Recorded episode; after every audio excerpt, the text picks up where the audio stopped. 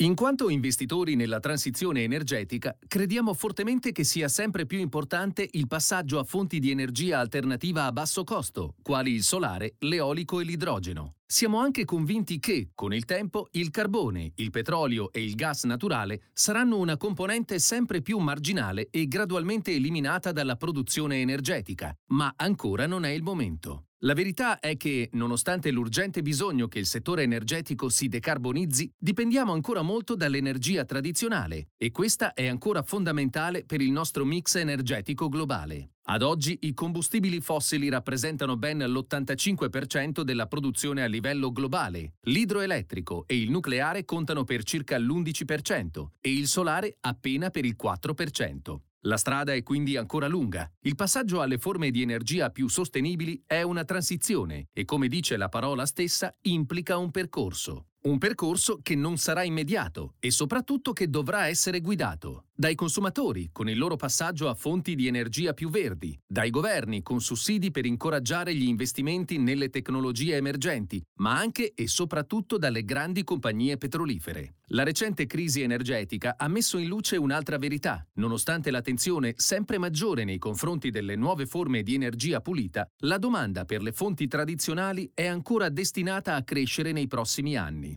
Pertanto, per riuscire a mantenere un livello di produzione invariato ed evitare shock dal lato dell'offerta, saranno ancora necessari investimenti in energia tradizionale anche se le società che operano nel settore stanno da tempo reindirizzando il loro capitale verso le fonti di energia del futuro. Questo ci porta a fare due conclusioni. La prima, e più positiva, è che queste società saranno parte della soluzione piuttosto che del problema. Ma la seconda è che anni di sottoinvestimenti, associati ad un mercato del petrolio ancora in crescita, implicano che il livello attuale di produzione non sia sufficiente a mantenere stabile l'offerta energetica e soddisfare la domanda attuale. A livello di investimenti, sicuramente, la recente crisi energetica e l'aumento dei prezzi dell'elettricità non possono che accelerare l'ascesa dei mercati chiave della transizione energetica e quello di disinvestimento nel carbone. Il sentiment degli investitori verso le realtà legate al comparto dell'energia tradizionale sta mutando, riconoscendo che queste giocano un ruolo cruciale nella velocità della transizione energetica stessa, con le loro valutazioni che potrebbero ora risultare maggiormente interessanti.